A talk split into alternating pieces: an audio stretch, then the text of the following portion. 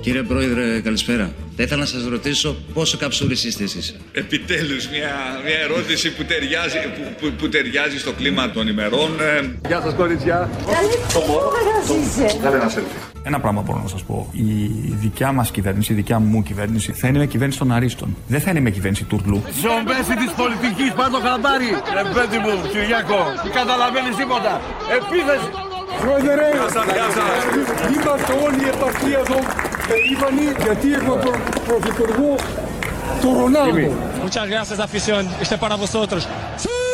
Πας στο εξωτερικό, λες από την Ελλάδα και σε κοιτάνε όλοι με δέος. Λένε πώς τα πάτε τόσο καλά η Ελλάδα; Όλοι έχουμε διαλυθεί και έτσι πάτε καλύτερα από όλους. Ζήν. Από την πρώτη μέρα την πολιτική εγώ είμαι φιλελεύθερος δεξιός. Να το πω λίγο έτσι να το καταλάβετε εύκολα. Μάργαρη Θάτζερ. Τι λες μωρή μαϊμού του Φαραώ. Επιτέλους έχουμε κράτος. Έχουμε σύγχρονο κράτος, Δηλαδή; το οποίο συνεχίζει, δεν διακόπτεται με αυτά τα ακραία καιρικά φαινόμενα. Καλά, τέτοια κυβερνησάρα που έχουμε στην Ελλάδα ούτε στον ύπνο μας. Καλώ στο βήμα τον Υπουργό Ανάπτυξης Άδωνη Γεωργιάδη. Θα του πω όμως να μην έρθει με φόρα, να έρθει με τα βήματα σιγουριάς και αυτοπεποίθησης που τον διακρίνουν, γιατί θέλουμε σοβαρότητα. Αγκούρια.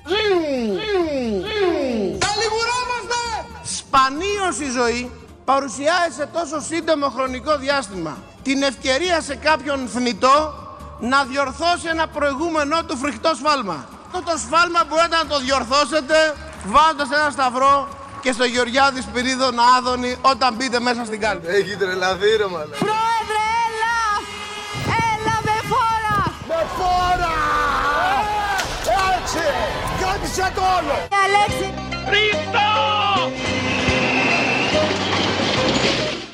Γεια σας, είναι Παρασκευή 17 Φεβρουαρίου 2023. Είμαι ο Δημήτρης Χατζηνικόλας και ακούτε το καθημερινό podcast του Τμήματος Πολιτικών Ειδήσεων του Ντοκουμέντου. Να μην ε, φλιαρούμε.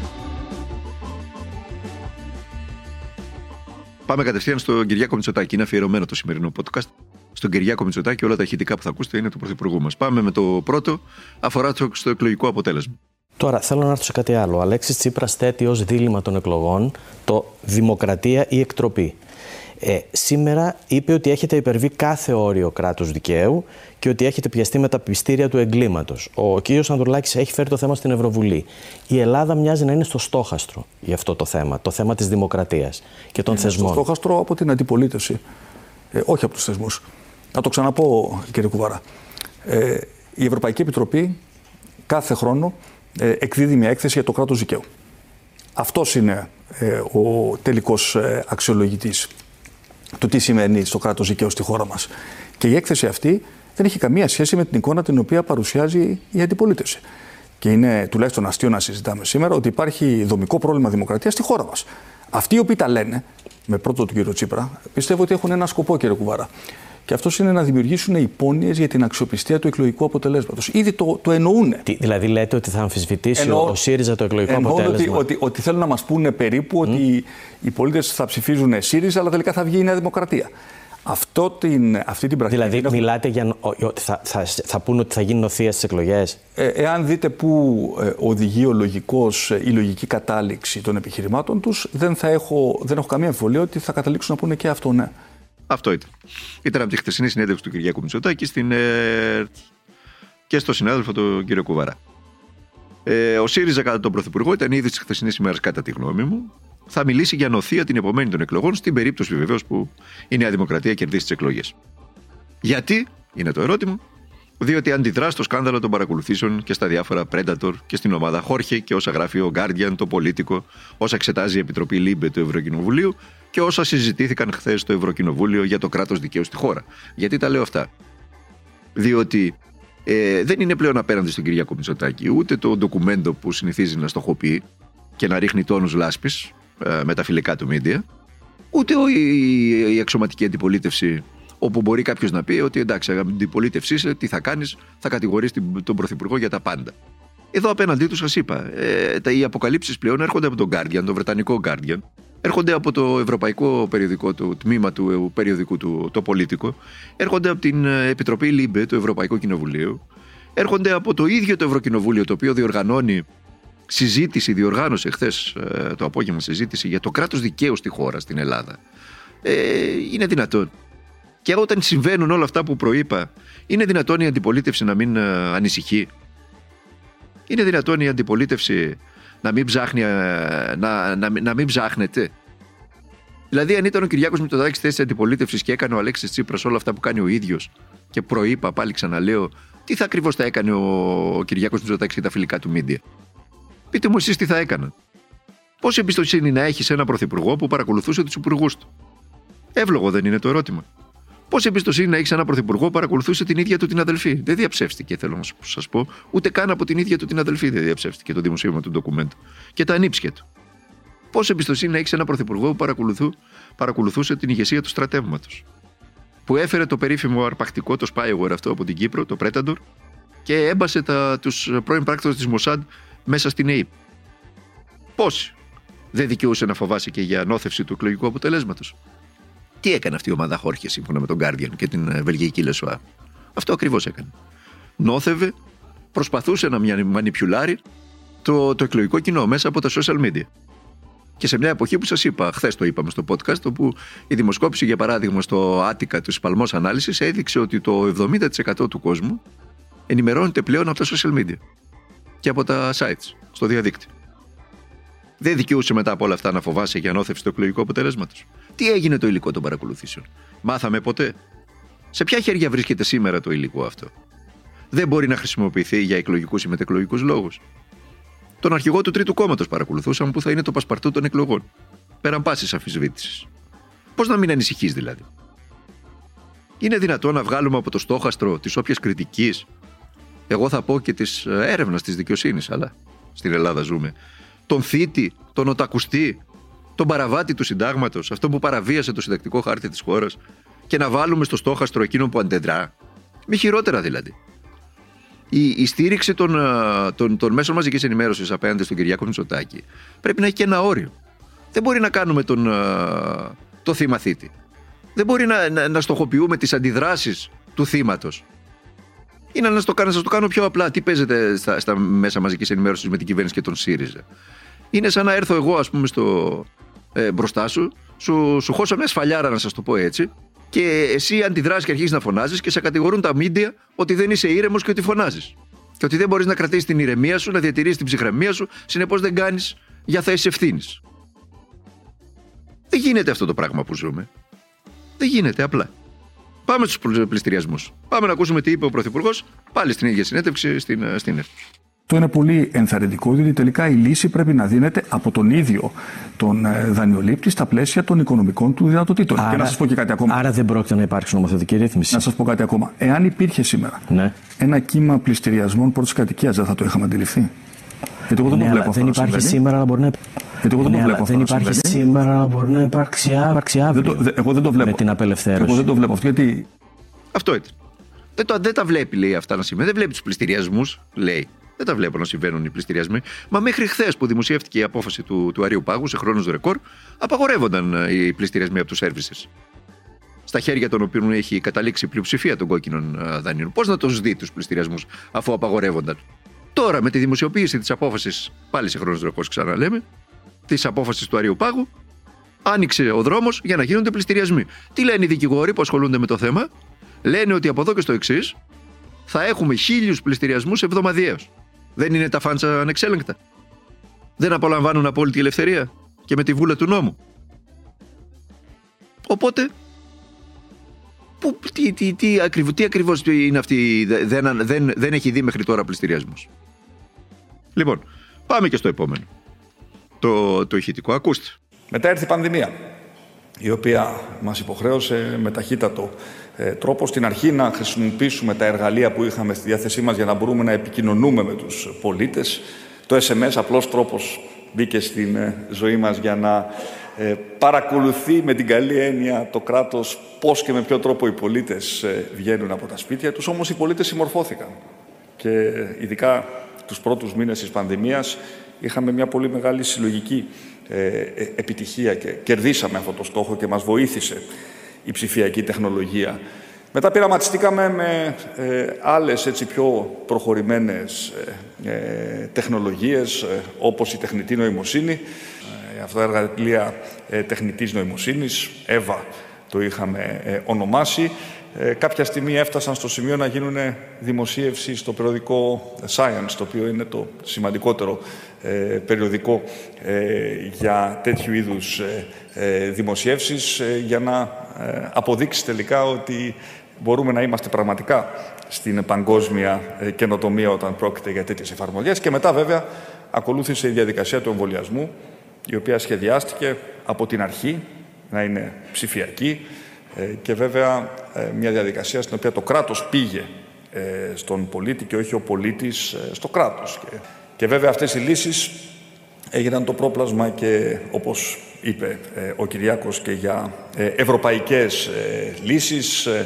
Το ευρωπαϊκό ψηφιακό πιστοποιητικό ήταν αυτό το οποίο μας επέτρεψε να ανοίξουμε τις αγορές μας σε επισκέπτες και να κρατήσουμε τον τουρισμό μας ε, ζωντανό και ταυτόχρονα, όπως είδατε, επεκτείναμε το φάσμα των ε, ψηφιακών υπηρεσιών σε πάρα πολλά επίπεδα.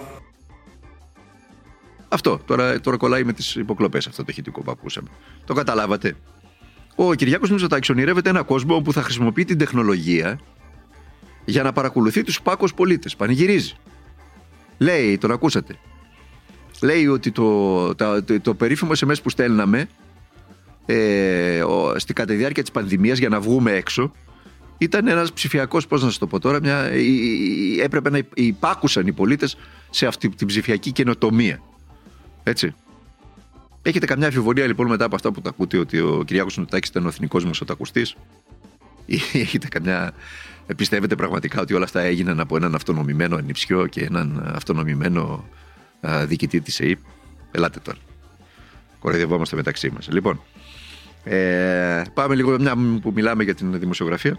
Έβλεπα σήμερα το, το πρωτοσέλιδο της ε, απογευματινής της ε, ιστορικής αυτής εφημερίας που επανεκδόθηκε ε, από τον Όμιλο Κουρτάκη και έχει πρωτοσέλιδο καταιγίδα, χτύπημα στο πρωτοσέλιδο του, έχει πρωτοσέλιδο με τους ο χτύπημα στο πρωτοσέλιδο τους, αριστερά όπως το βλέπεις, καταιγίδα διορισμό στα σχολεία. Πάνω από 200.000 υποψήφοι. Ακούστε, δεν γράφουν πόσους θα πάρουν, πόσοι θα είναι υποψήφοι γράφουν για να δείξουν μεγαλύτερο νούμερο. Τώρα, μαυρογιαλούρι κανονική. Γκρούεζες. Τρεις μήνες πριν τις εκλογές θυμήθηκαν τα κενά στα σχολεία. Όλα τα χρόνια, τρεις χρόνια που ήταν στη διακυβέρνηση, τέσσερα, έκαναν ό,τι περνούσε από το χέρι τους για να υποβαθμίσουν τα σχολεία. Προς όφελος των ιδιωτικών ε, σχολείων και κολεγίων. Ό,τι περνούσε από το χέρι τους. Δεν, δεν, υπήρξε, δεν υπήρξαν διορισμοί, δεν υπήρξαν ούτε κουβέντα, ούτε νήξη. Και τρεις μήνες πριν τι τις, ε, τις εκλογές χτυπάνε στο πρωτοσέλιδο τίτλο ότι καταιγίδα διορισμός στα σχολεία είναι να τρελαίνεσαι πραγματικά. Να γυρίσουμε πίσω στο Ευρωκοινοβούλιο και, στις, ε, και, στο, και στο Qatar Gate. Ε, το Φεβρουάριο του 2020 η Εύα Καηλή, τότε αντιπρόεδρος του Ευρωκοινοβουλίου, συντόνιζε μια συζήτηση για τους κολοσσούς των social media και τη δημοκρατία σε μια εκδήλωση που πραγματοποιήθηκε στο, σε πεντάστερο ξενοδοχείο στη Ντόχα του Κατάρ. Λοιπόν, τι έλεγε τότε, παρατηρούμε προσπάθειες πολιτικού επηρεασμού ανάμεσα στα κράτη-μέλη ακόμα και στην Ευρώπη. Είχε πει, κοιτώντας τις σημειώσεις της και τον συνομιλητή της. Πώς χαρακτηρίζετε τις προσπάθειες του Κατάρ για την εξασφάλιση της σταθερότητας στην περιοχή, ρώτησε η κυρία Καηλή. Ποιον, τον Δημήτρη Αβραμόπουλο. Η χώρα που μας φιλοξενεί έχει κάνει σημαντικά βήματα προόδου τα τελευταία χρόνια, απάντησε ο Δημήτρης Αβραμόπουλος, ο οποίος παρεπιπτόντως ήταν στην ε, επίμαχη μήκυο του Παντσχέρη. Έπαιρνε 6.000 ε, ευρώ το μήνα για να είναι εκεί, με την άδεια της, ε, των Βρυξελών.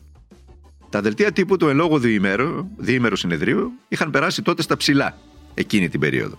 Ωστόσο το 23 όλα όσα υπόθηκαν αντιμετωπίζονται με ειρωνικά χαμόγελα ε, στις Βρυξέλλες, καθώς η κυρία Καηλή βρίσκεται στη φυλακή και ερευνάται η εμπλοκή της στο σκάνδαλο μεγατόνων που τρίζει τα θεμέλια του Ευρωκοινοβουλίου, στο οποίο το Κατάρα αλλά και το Μαρόκο χρημάτιζαν ευρωβουλευτές για να προωθήσουν την ατζέντα τους. Αυτό από δημοσιεύματα σταχυολογώ αυτά που σας ε, αναφέρω και του ημεδαπού τύπου. Ε, για το θρίλερ αυτό που εξελίσσεται στην, ε, στις Βρυξέλλες και στο Στρασβούργο. Επί της ουσίας, αν συνομιλήσει κάποιος, εμείς οι δημοσιογράφοι έχουμε τη δυνατότητα αυτή, με τους ευρωβουλευτές και παράγοντες του Ευρωκοινοβουλίου, θα σας πούν ότι πλέον φυσάνε και το γιαούρτι. Έτσι, οι περίφημοι λομπίστες, όπου κάθε ευρωβουλευτής είχε και 4-5 στο γραφείο του λομπίστες και άλλοι τόσοι περιεδιάλβαναν απ' έξω, τους βλέπουν πλέον οι ευρωβουλευτές και φεύγουν χιλιόμετρο. Γιατί σας είπα, όποιος καεί στο χιλό, φυσάει και το γιαούρτι. Αυτή είναι η Ευρωπαϊκή Ένωση με κάποιον τέτοιο τρόπο περνούσαν και σωμάτωναν στις ε, τοπικές νομοθεσίες, στι νομοθεσίες των κρατών μελών, ε, τα όσα θέλανε οι, οι λομπίστες των εταιριών, Σας έχω πει ότι με βάση το ρεπορτάζ δεν υπήρχε νομοθεσία της Ευρωπαϊκής Ένωσης που να πέρναγε από το Ευρωκοινοβούλιο, στην οποία να μην την προετοίμαζε μαζί με τους υπαλλήλους των Ευρωβουλευτών και κάποιος λομπίστας μιας εταιρείας. Οι εταιρείες δηλαδή, ε, επί της ουσίας, επέβαλαν, επέβαλαν την νομοθεσία στα, στα κεντρικά στις Βρυξέλλες και οι Βρυξέλλες με τη σειρά τους επέβαλε τις, ε, την ενσωμάτωση των οδηγιών στα, στα κράτη-μέλη, ένα προς ένα. Εμάς που μας βρήκε και χρεοκοπημένους και είχε το, το πρόσχημα ότι έπρεπε να μας χρηματοδοτήσει για να μην ε, ε, βρεθούμε εκτός αγορών, ε, μας τρέλανε κανονικά στην Καρπαζιά, στην μνημονιακή ε, Καρπαζιά. Μας τρέλανε στα κοντισιονάλη ε, και σε όλους αυτούς τους νόμους που τρέχουμε σήμερα να αντιμετωπίσουμε. Διότι και πίσω από τους πληστηριασμού αυτά υπάρχουν. Οι τα ανεξέλεγκτα fund και οι servicers, η δυνατότητα να αγοράζουν ε, τα κόκκινα τιτλοποιημένα δάνεια των Ελλήνων πολιτών ε, χρησιμοποιώντας τα καλύτερα σημεία για αυτούς εννοείται από ένα νόμο του 2003 και ένα νόμο του 2015 το ακαταδίωκτο όλα αυτά είναι αποτέλεσμα των μνημονιακών νομοθεσιών, νομοθεσιών που πέρασαν ε, με ευθύνη ε, των Βρυξελών. Με ευθύνη των ε, Βάστα Σόιμπλε στην Ημεδαπή του Σόιμπλε του πραγματικού στην Αλοδαπή του Γερούν Γερά και δεν συμμαζεύεται. Τα ξέρετε όλα αυτά. Δεν χρειάζεται να σας πω κάτι άλλο. Το ζήσαμε το θρίλερ ε, του, του 2015, όταν η τότε εκλογή κυβέρνηση προσπάθησε να κάνει πράξη όσα έχει υποσχεθεί στον ελληνικό λαό και για όσα έχει ψυχηφιστεί από τον ελληνικό λαό. Ε, Δυστυχώς δεν τα κατάφερε ε, επέστρεψε η τιμένη εν μέρη σε ένα τρίτο μνημόνιο, προσπάθησε όσο δυνατόν γίνεται να το εξοραίσει το μνημόνιο αυτό. Χαρακτηριστικό είναι το, το, το ζήτημα των συντάξεων και το νόμο του Κατρούγκαλου, το θέμα ειδικά που είναι τώρα στην επικαιρότητα, το θέμα ειδικά της προσωπικής διαφοράς, όπου επί της ουσίας την, την, την έβαλε η τότε κυβέρνηση για να μην μειωθούν άλλο 30% οι συντάξεις. Τα είχε καταφέρει, πλήρωσε το τίμημα όμως να μην, αυξάνονται, να μην δίνονται αυξήσεις στις συντάξεις τουλάχιστον μέχρι να ε, ισορροπήσει η προσωπική διαφορά, να μειωθεί εντελώς. Όλα είναι γνωστά. Αλλά όλα γίνονται και αντικείμενο πολιτικής εκμετάλλευσης. Κάθεσαι και παρακολουθείς τις πολιτικές συζητήσεις και ο, ο ένας εκπρόσωπος της Νέας Δημοκρατίας λέει άσπρο, ο εκπρόσωπος του ΣΥΡΙΖΑ λέει μαύρο, δεν συναντιούνται πουθενά. Δεν υπάρχει περίπτωση. Όλο αυτό το αποτέλεσμα για τους νέους ανθρώπους είναι αποκριστικό ε, γι' αυτό οι νέοι απομακρύνονται από την πολιτική, κυρίως οι νέοι, αλλά και ένα μεγάλο μέρος των, των Ελλήνων πολιτών απομακρύνονται από την πολιτική και κυρίως απομακρύνονται επειδή έχουν διαμορφώσει πλέον την άποψη ότι όποιον και να ψηφίσουν, ό,τι και να κάνουν, δεν πρόκειται να αλλάξει τίποτα σε αυτό το κράτος. Πάντοτε οι ισχυροί θα κάνουν κουμάντο, πάντοτε 10 οικογένειες της οικονομικής ελίτ και της πολιτικής ελίτ της χώρας, που στην πλειοψηφία τους προέρχονται από τη Νέα Δημοκρατία και κάποιες από το πάλι ποτέ Πασόκ. Να είναι καλά ο κύριος Σιμίτης, ε, θα δίνουν το, το πρόσχημα, θα απολαμβάνουν την ατιμορρησία, θα απολαμβάνουν την ασυλία απέναντι στα, στα, στη δικαιοσύνη, απέναντι στους νόμους, απέναντι στο Σύνταγμα, απέναντι στα μέσα μαζικής ενημέρωσης και απέναντι στους δημοσιογράφους. Αυτό είναι το κλίμα το οποίο πρέπει να παλέψει κάποιος και αυτό είναι το κλίμα το οποίο πρέπει να αλλάξει κάποιος, αν θέλει, αν θέλει λέμε, να αλλάξουν τα πράγματα. Αυτά. Ε, να απολαύσετε το Σαββατοκύριακο που έρχεται ε, με τους δικούς σας ανθρώπους να περάσετε καλά να προσέχετε τον εαυτό σας και τους οικείους σας και να αγωνίζεστε για τα πάντα. Εμείς θα τα ξαναπούμε μαζί από Δευτέρα. Να είστε καλά.